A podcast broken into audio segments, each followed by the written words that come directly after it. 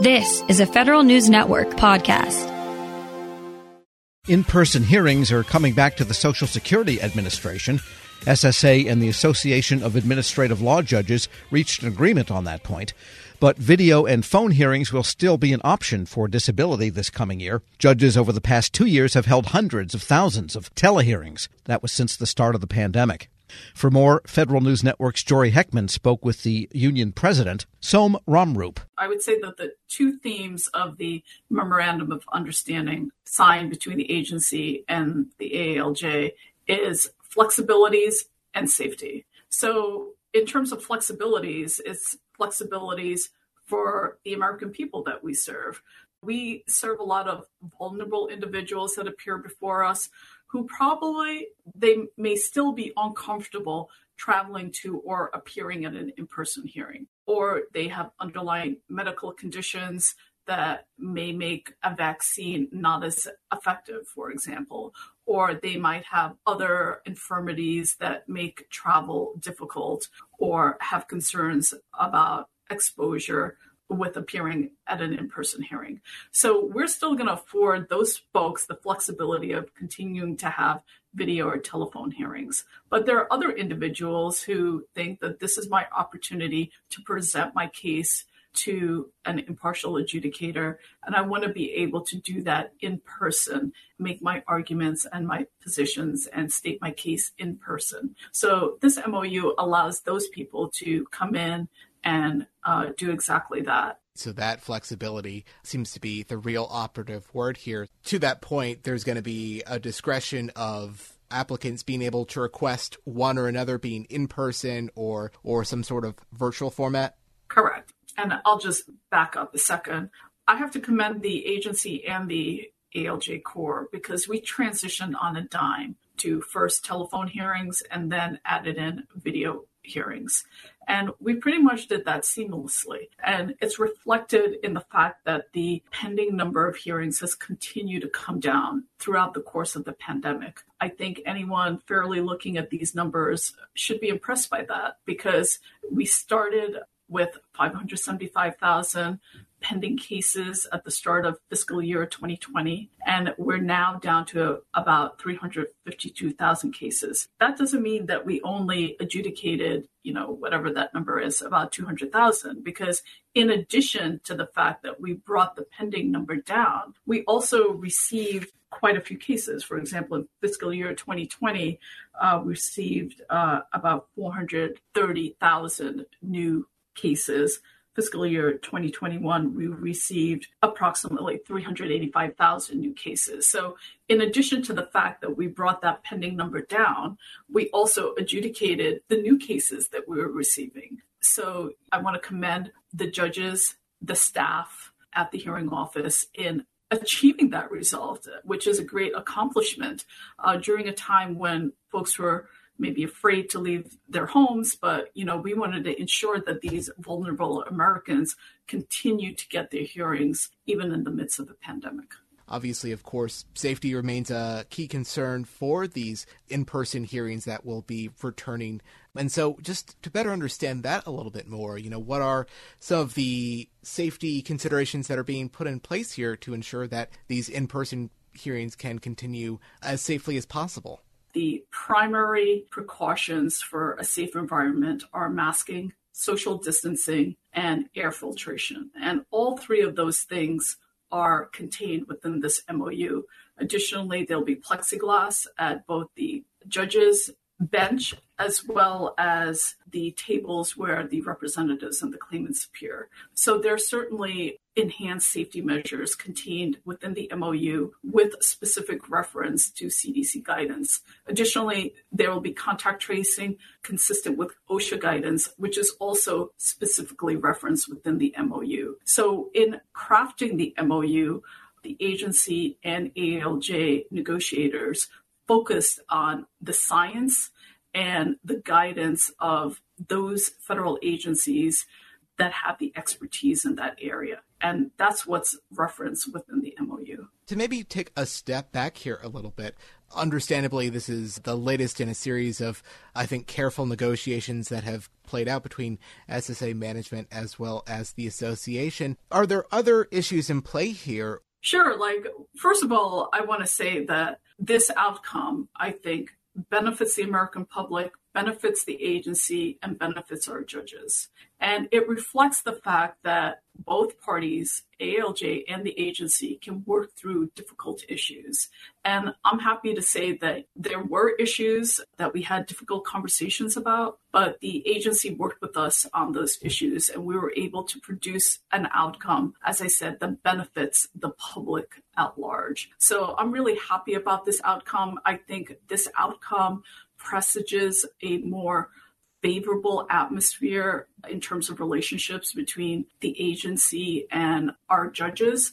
And I'm really thrilled to see that. And I think, you know, we're about to enter into term bargaining with the agency. And I think it sets the standard for what we can achieve over the course of the term bargaining. Additionally, I want to say that some of the concepts included in the MOU could be regarded as some sort of test as to what can be achieved, rethinking the hearing process generally in terms of what the representatives want, what the claimants want and need in a hearing process, and what the judges want and need in the hearing process, as well as outcomes the agency would like to achieve. So I think it's really an opportunity for us to reimagine the hearing process and talk about those larger issues. It doesn't have to be status quo, just as has occurred in the private sector where they've reimagined the workplace. We could do the same thing in the public sector. So I think it's an opportunity to do that. And to the extent that we're successful during this short term period of time that this MOU covers, I think it will reflect in our term bargaining that's about to occur. Yeah, and it strikes me as as I'm hearing all of this that this may reflect on something that we've heard a lot these days, which is kind of the idea of a new normal in terms of a workspace. Do you see this as perhaps a, a new normal for the way that the association and the way that these administrative law judges go about doing this work for the foreseeable future? Absolutely. It's a new normal for the relationship between the union and the agency, and it's a new normal in terms of how and where we perform our work. But ultimately, I want to say we're focused on providing the claimants that appear before us due process, and we're focused on service to the public. So, whatever we do, whatever we craft, that's going to be the touchstone the keystone, I should say, for whatever it is that we craft and we create. But around that, we're going to build efficient dispositions, work life balance for our judges. That's important to us as an organization. But ultimately, we are focused on providing service. Som Ramroop, president of the Association of Administrative Law Judges, speaking with Federal News Network's Jory Heckman. Check out Jory's story at federalnewsnetwork.com. Hello, and welcome to the Lessons in Leadership podcast. I'm your host, Shane Canfield, CEO of WEPA, and today I'm thrilled to be joined by Melissa Bradley, the founder and managing partner at 1863 Ventures, an investment company focused on bridging entrepreneurship and racial equity and accelerating new majority entrepreneurs from high potential to high growth.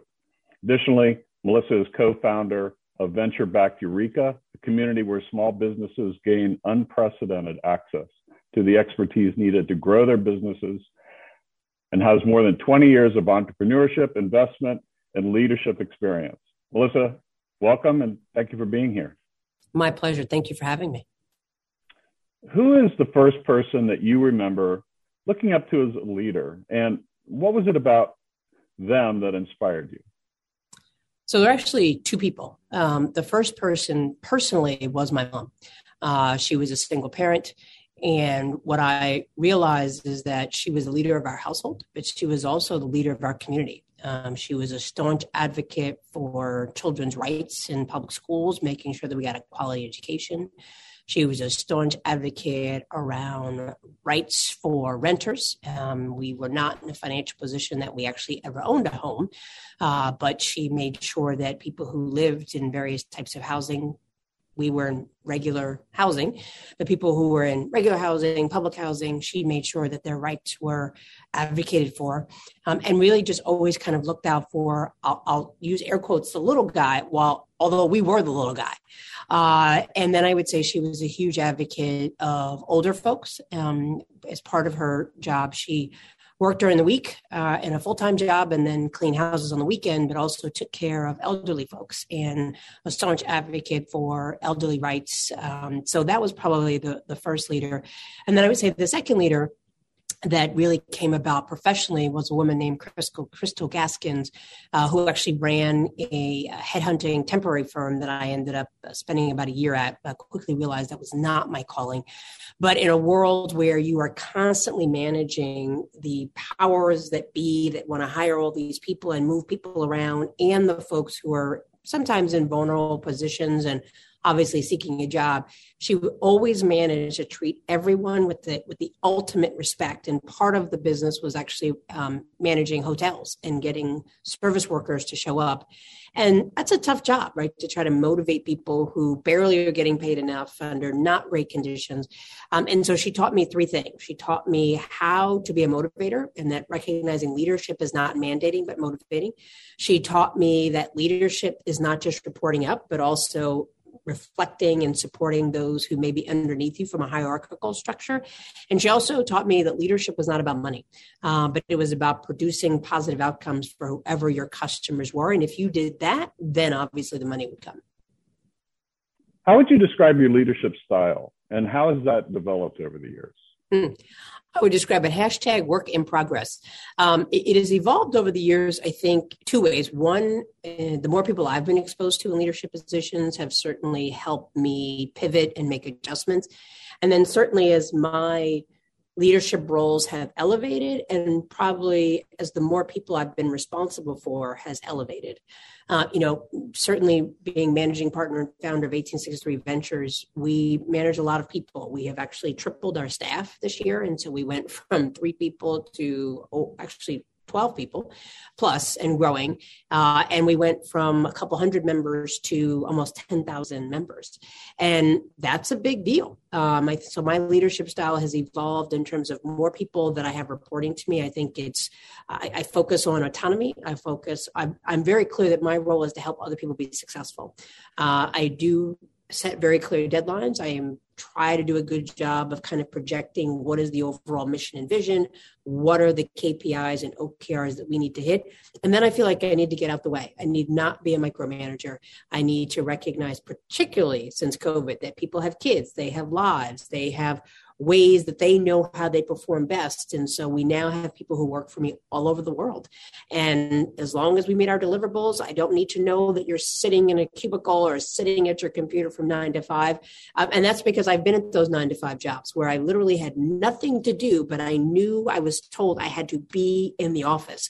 Uh, and it just seemed like a complete waste of time. And so I'm really laser focused on outcomes and productivity and advancing the vision and mission and not on what does it look like? Because i think successful work looks different for everyone.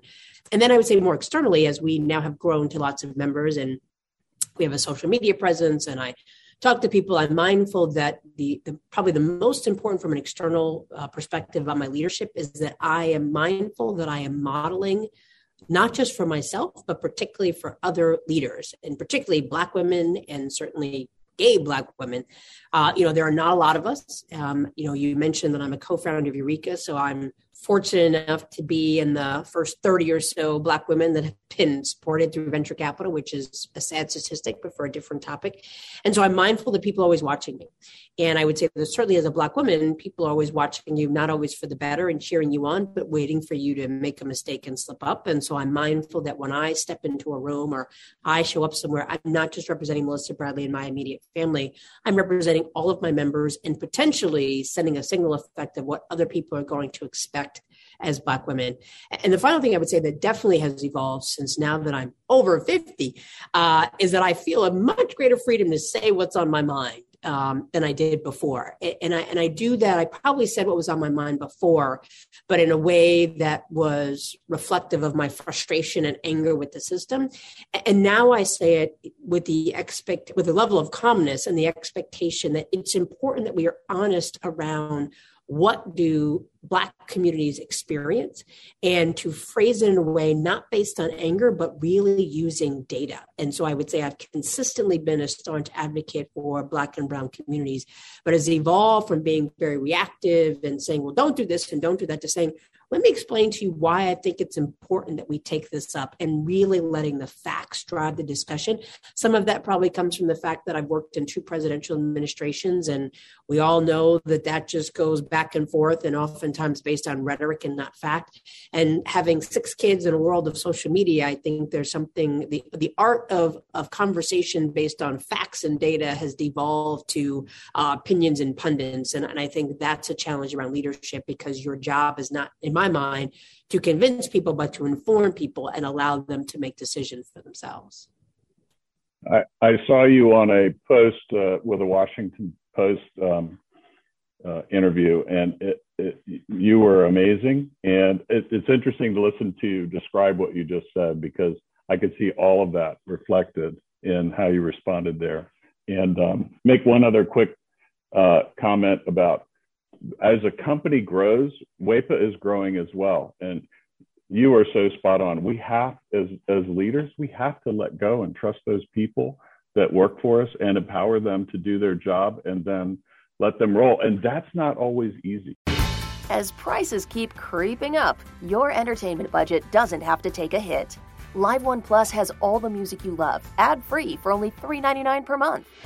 Dive into Live One's massive library of songs, listen to curated playlists, or create your own. Check out exclusive artist hosted stations and do it all for the best price in streaming. Lock in a Live One Plus membership for just $3.99 per month now, and you'll not only beat inflation, you'll get all your favorite music ad free. Check out liveone.com slash best music for details.